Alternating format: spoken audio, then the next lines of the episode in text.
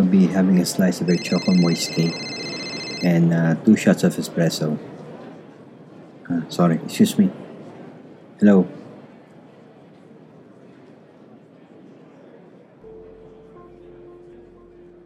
Tumawag yung nobyo ko na si Janice at mukhang tumantua. Oh, mukhang masaya ka ha. Na-promote ka siguro. Umaga na bigay yung bonus mo. Libre naman dyan. Wala isa sa sinabi kong dahilan kung anong kinasasaya niya. Naimbitahan siya sa isang eksklusibong estate sale. Estate sale? Ang tanong ko kay Janice. Namagit niya na para siyang garage sale o sosyal na ukay-ukay. Habang patawan niya itong pinapaliwanag sa akin. Ito yung naimang mga personal na gamit o koleksyon ng isang direktor ng pelikula at mga dating programa sa telebisyon ng dekada 80 hanggang 90. Namaya pa daw ang direktor kailan-kailan lang at napagkasunduan ng mga naiwan niyang kamag-anak na ibenta yung mga gamit ito base rin sa mungkahi at utos ng korte. Tapos yung kinita sa benta o bidding ng mga ibang gamit ibabayad sa mga naiwang utang ng namayapa. At kung ano yung neto o matira, paghahatian na lang ng mga kamag-anak. By invitation daw o dumaan muna sa masusing pag-usisa kung sino lang ang pwedeng bumili at pumunta sa estate sale. Nag-iingat din kasi yung mga kamag-anak gagawin itong estate sale na isang paraan upang makapag money laundering yung mga kriminal. Sinawerte naman daw yung boss niya at pumasa sa sinabing pag-usisa. Kaya pwede siya pumunta at bumili o sumali sa bidding. Nagkataon nga lang na wala siya dito sa Pilipinas dahil bakasyon siya at kanyang pamilya sa Netherlands.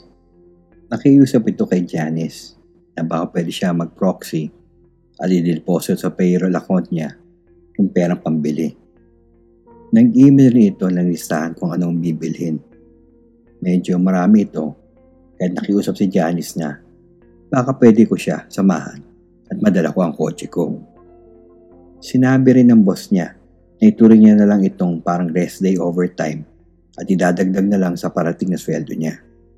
Kaya na sa token of gratitude or bonus for hard work, sinama sa listahan kung ano man ang magustuhan ng nobya ko sa mga ibebenta. Basta, hindi lalagpasalag ang 30 mil. Sinundo ko si Janice sa kanyang condominium. Halos 45 minutos ang biyahe mula sa kondo ni Janice hanggang sa bahay ng namaalam na direktor. Malaki ang bahay at medyo may mga nauna sa amin. May mga artista ako na mukhaan, mga socialite at mga misis ng mga politiko. Nakakamanga ang mga sale items tulad ng mga analog cameras, mga webless na mukhang gawa sa Nara ay yung mukhang pwedeng gawin tambahay ng mga maligno at mga antique collectibles. May mga items din na dinadaan sa bidding tulad ng mga painting, movie memorabilias, at autograph items. Iba't ibang camera ang pinabili ng boss ni Janice at mga original na film rolls ng mga pelikula. Nakabili rin ng isang shoulder bag at dress shoe si Janice. Umabot ito ng 28 mil natitira pa siyang 2,000 sa binigay ng boss niya. Sinabi niya na baka meron ako nagustuhan. Medyo napansin ko rin na pumapalo sa 5,000 pataas ang mga binibenta. Nagkato rin na wala akong dalang pera. Nilapitan ni Janice yung siya sa mga nagbabantay at tinanong kung may mga binibenta sila na ang halaga ay 2,000 pababa. Mali sandali nagbabantay at pagkabalik niya ay may dala itong Betamax player. Medyo pinigil ko tawa ko at sinabing, Gagana pa ba sa TV ko yan? Saan ang makakakuha o makakabili pa ng mga Betamax tapes? Sinabi ng babantay, may kasama pa itong lumang TV, isang Sony Trinitron at dalawang karton ng mga Betamax tapes. At pag-alala ko mga halos sandaang tapes kasama nito. Lahat sa halagang 2,000 lang. Dinagdalang isip si Janet sinabing kukunin na namin ito. Namagit niya sa akin na maganda itong pang-display sa sala at isang conversation piece. Pagkalipas ng isang linggo, pumunta si Johnny sa aking bahay. Nagkataon, dumalaw din ng tiyuhin ko, si Tito Richard. Ito yung bunsong kapatid ng tatay ko. Tinanong ni Janice kung gumagana pa yung Betamax player at yung TV. Sinabi ko na hindi ko pa ito natatanggal sa karton. Betamax? Yan ah. Tara ilabas mo para masubukan natin. May makasama bang mga balayan? Ang tuwang-tuwang tugon ni Tito Richard. Pinimeso ni Tito Richard yung TV at Betamax sa aming sala. Niluksa ko yung karton kung saan nakalagay yung mga Betamax tapes. May mga original na kopya ng mga pelikula. May mga classics o yung mga black and white pa. At mga sikat na pelikula ng dekada 80. Yung mga iba silyado pa at di pa nabubuksan. May ilan-ilan ding unlabeled tapes na mukhang nagamit na pero hindi na marka ng titulo. Sumindi naman yung TV at yung Betamax player. Nagbukas ako ng isang tape para masubukan kung gumagana pa yung player. Umaling si Janice na panoorin namin yung pelikulang Goonies. Tinanggal ko sa balot na yung tape, pagkatapos ay nilabas ko sa lalagyan at pinasok sa player. Masayang masaya si Janice dahil gumagana ito. Naglabas rin si Tito Richard ng vodka na mukhang nakastock at kinuha lang sa kanyang dalang kotse. Nagluto rin ako ng mapupulutan at naglabas ng serbesa para mas enjoy habang nanonood kami. Noong matapos yung pelikula, sinubukan namin yung mga unlabeled tapes out of curiosity. Yung laman ng tape, mga music videos ng 1980s. Medyo natuwa si Tito Richard dahil kapanahunan niya ito. Nakapansin ko na medyo lasing na si Janice dahil medyo utal na magsalita at nakadantay na sa braso ko. Ngayon ko lang napansin na may isang Manila envelope na nakasama sa karton saan nakalagay yung mga Betamax tapes. Ang nilalaman ng envelope ay isa pang Betamax tapes at may label na confidential and not for public release. Dumaig pa rin yung pagkausisa ako at may babalang nakalagay sa tape. Kaya sinala ko ito sa player. Uy, alam ko yan. Dating noontime show yan. Pagkalala ko, mga 1983 ito pinalabas. At di na tumagal. Dahil di naman sikat yung artista at host. Hindi masyado nakakuha ng sponsors. Pero astig yan dahil marami tumutugtog, kumakanta dyan ng mga underground na banda at mga folk singers na kontra sa pagpapatakbo ng gobyerno ng panong iyon. Kahit pinalabas yan sa isang government-owned TV channel. How ironic, di ba? Maliwanag ni Tito Richard. Nagpaalam na si Janice at sinabing uuwi na siya. Pinahiya ko siya na dito na lang siya sa bahay matulog. Sinabi niya na kailangan maaga siya bukas dahil dadaanan siya ng tatay niya sa kondo. Sinabi ni Tito Richard na uwi na rin siya at dahil may dala siyang kotse, pwedeng sumabay na lang si Janice at ihatid na lang niya sa kondo. Nagpasalamat kami kay Tito Richard dahil sa kanyang alok. Tinuloy kang pagpapanood ng noontime show. Medyo low production yung palabas. Parang proyekto lang sa eskwelahan. Yung mga dekorasyon o background parang maginupit na karturina lang at meron ding nakasabit na disco o mirror ball para added effect sa palabas. Nakakatawa naman dahil parang bumalik ka sa nakarang panahon. Siguro mas magugustuhan pang panoorin ng mga tao ngayon kumpara sa dati. Marahil sa aesthetic value nito o nostalgic novelty para sa iba. Medyo astig at diverse din yung mga production. May grupo ng mananayo na nagbe-breakdance, may, may mga banda na nagko-cover ng mga punk songs, at mga payaso na nagpapatawa. Yung host na lalaki, lagi English ang sinasabi. Ay sinasagot siya ng Tagalog na mga guest at co-host niya. May nakalagay din na parang watermark sa bandang kanang baba ng video screen. Nandun yung petsa na July 20, 1983. At may nakalagay din na not for public viewing. Unedited din ito. dahil tuwing sumisenyas ng commercial break yung host, lalabas yung mga makeup artist para ayusan siya at may floor director na lumapit para bigay sa kanya yung mga cue cards. Napansin ko rin na mailan-ilan lang yung mga nanonood at mga dinadaan na lang sa low-fi na sound effects. Kunyari maraming nanonood. Maaring walang mga live episodes itong programa na ito. Hindi ko napansin na isang oras na yung nakakalipas. Wala pang natatanggap na text message kay Janice kung nakauwi na siya. Tinawagan ko ito pero hindi siya sumasagot. Mukhang nag-resume yung programa at mukhang may pakonte sila dahil iba na yung backdrop na display. King of Knowledge, yun ang nakalagay.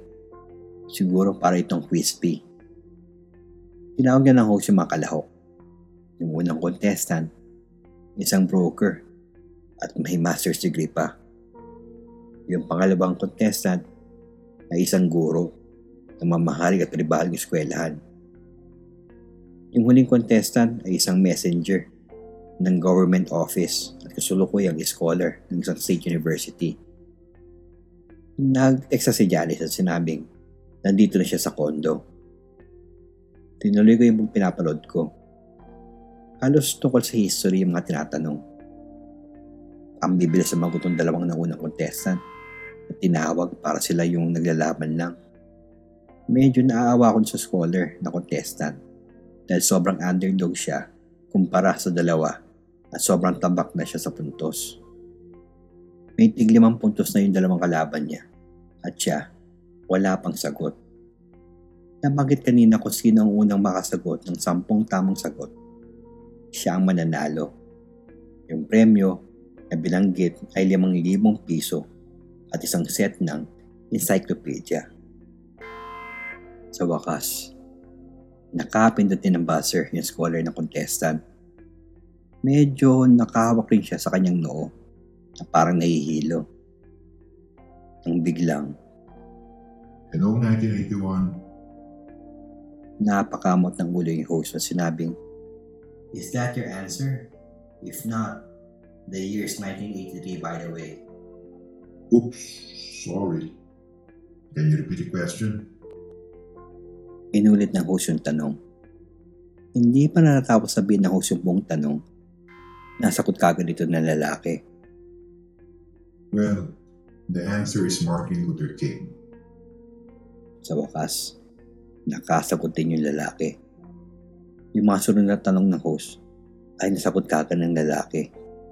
Nakakabilib dahil hindi pa natapos basahin ng host yung script or cue cards kung saan nakasulat yung mga tanong. Nasasagot kagad ito ng lalaki. Parang search engine yung utak. Hindi na nakasagot yung dalawang professionals na kalaban niya. Sa huli, nanalo yung lalaki.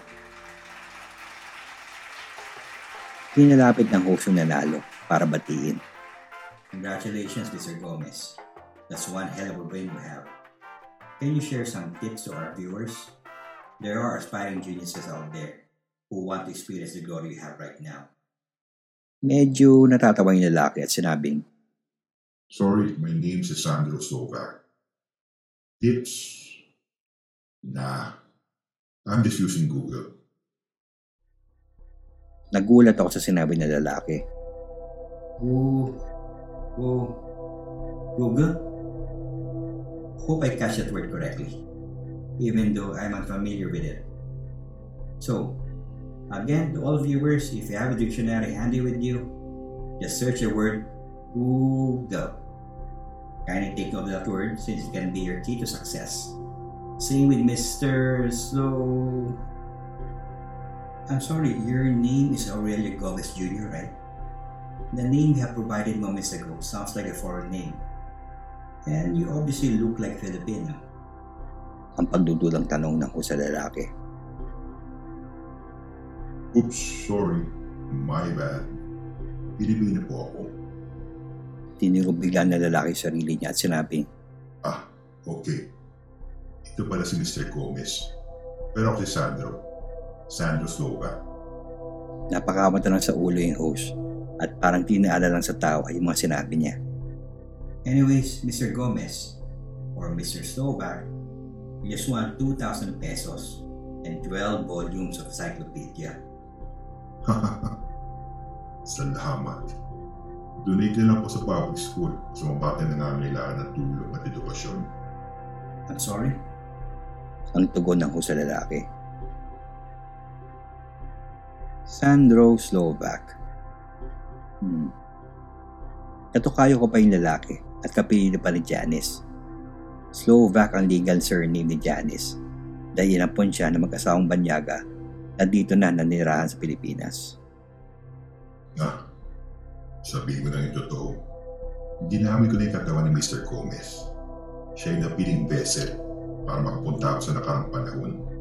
Yun nga lang, nasobra na ako ng halos dalawang taon.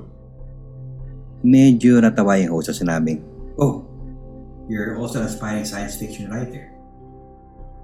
Hindi po ako writer. Sa kasuloy panahon ko, ang tawag sa trabaho ay retroactive researcher. Maaaring ito na rin siguro ko ng araw ko sa trabaho. Walpak na naman kasi ako. Sa taong 1981 kasi dapat abot ako. At yung sana nito, ang gagawin kong vessel. Nagkamali ako dahil imbes sa senior, yung junior na pasukan ko. Sumobra pa ako ng halos dalawang taon. Hay, malas. Napakamot ulit ng ulo yung host at sinabing, I'm a bit confused. Are you a spirit who just possessed this man? Or are you a time traveler of some sort? Hindi po ako multo. Time traveler, technically. Hmm. Actually, it's pure science but it will take a whole day to fully explain it to you. At isang oras lang pwede ko itagal sa katawan na ito. Sinakyan na lang ng host yung sinasabi ng lalaki at tinanong kung ano ba talaga ang pakay niya at bakit siya pumunta sa panong ito. Ang totoo, nagkamali na ako ng taon na pinuntahan. Dapat November 1981 yung sadya ko. Observan ko sana yung nangyaring insidente nung bumigay yung scaffolding kung ginagawa pala ng Manila Film Center at may mga namatay na manggagawa.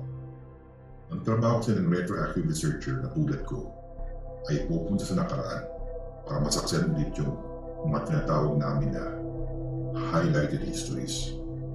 Sa parang ko kasi, marami ng mediums or tools para mapapayag ng mga balita o magturo ng kasaysayan sa mga kabataan. Nga lang, minsan naabuso dahil sa pagkalat ng mga maling balita o tinatawag namin na fake news. Umami kasi mga chismoso at chismosang bayaran. Lalo na yung mga conspiracy theories na pinipagpaguin ng kasaysayan. Kaya yung gobyerno sa panahon ko, isang supranational form of government, isipan nilang kumuha ng mga tao na pupunta sa nakaraan para malaman ang tama o mali sa kasaysayan na nilatala ng mga pahayagan, libro o nilabas ng media sa telebisyon. Ano bang pagkalipas ng halos apat na dekada mula sa taong ito, kahit sino pwede maging news reporter, artista, political expert. Well, that's how democracy evolved in our country. Yung pagkaalala ko sa panong ito, mukhang pinaglalapin niyo pa lang. ALF, fighting for free speech. How ironic. Binuo pala itong organisasyon namin sampung taon nang lumipas mula na madiskubre na pwede pumunta sa nakaraan ang isip o diwa ng tao. Nagpakita ng interes ko sa tinanong kung may kakairan din ba siya na lumakbay sa mga parating pa lang na taon o panahon. Sa panahon ko, wala pang kakairan na pumunta sa mga harapin pa lang na taon. At yung mga nakaraan na panahon lang, yung pwede lang namin mapuntahan. Minimum 10 previous years from the present year.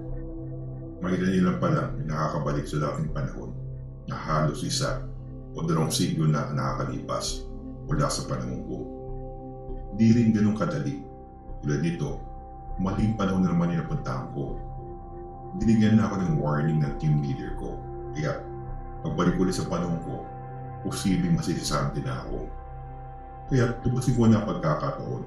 At dahil TV show pala ito, at kung sakaling ilalabas ito sa publiko, baka pwede namang bumati. Pumayag naman yung host sa hiling ng lalaki. Pero, meron mo itong pakiusap sa kanya. It seems you came from the far future. even I am 20 years from today, which is July 29, 1983, you'll still consider it as history. So, would it be possible if we can tell any incoming events for this year that are bound to happen? Tumahimik ang lalaki at nag-isip. Hmm. Matagal-tagal na rin ako di nagbabasa ng history books. Ah, naalala ko na. Dahil kailan-kailan lang sa panahon ko, pinulita yung petsa ng pagkamatay niya. Mga ilang linggo na lang mamamatay na si... Harap na may nag-edit sa recording ng palabas na ito.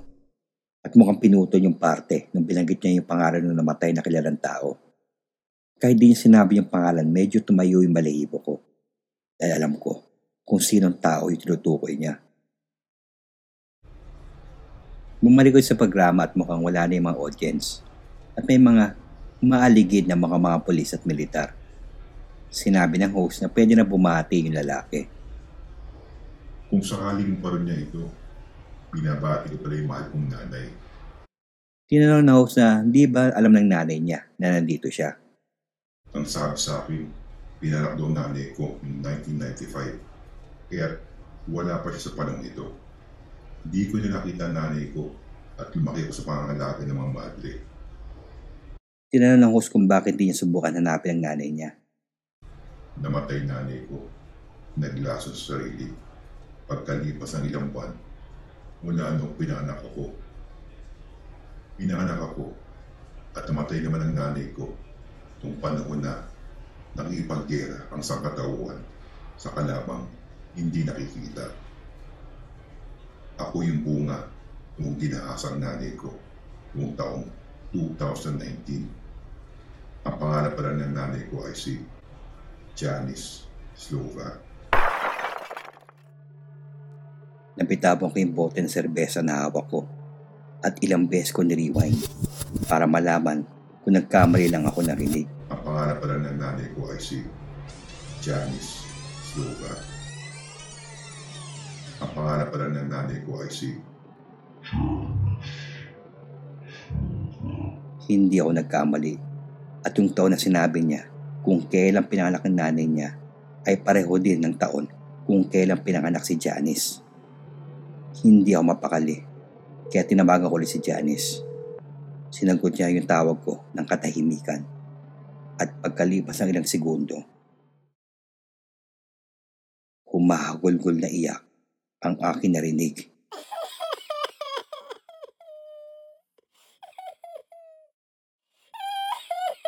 malaki rin ang tanda na kumaasa sa nanay ko o yung tatay ko sa madaling salita. Namatay rin ito bago pa lang pinanganak.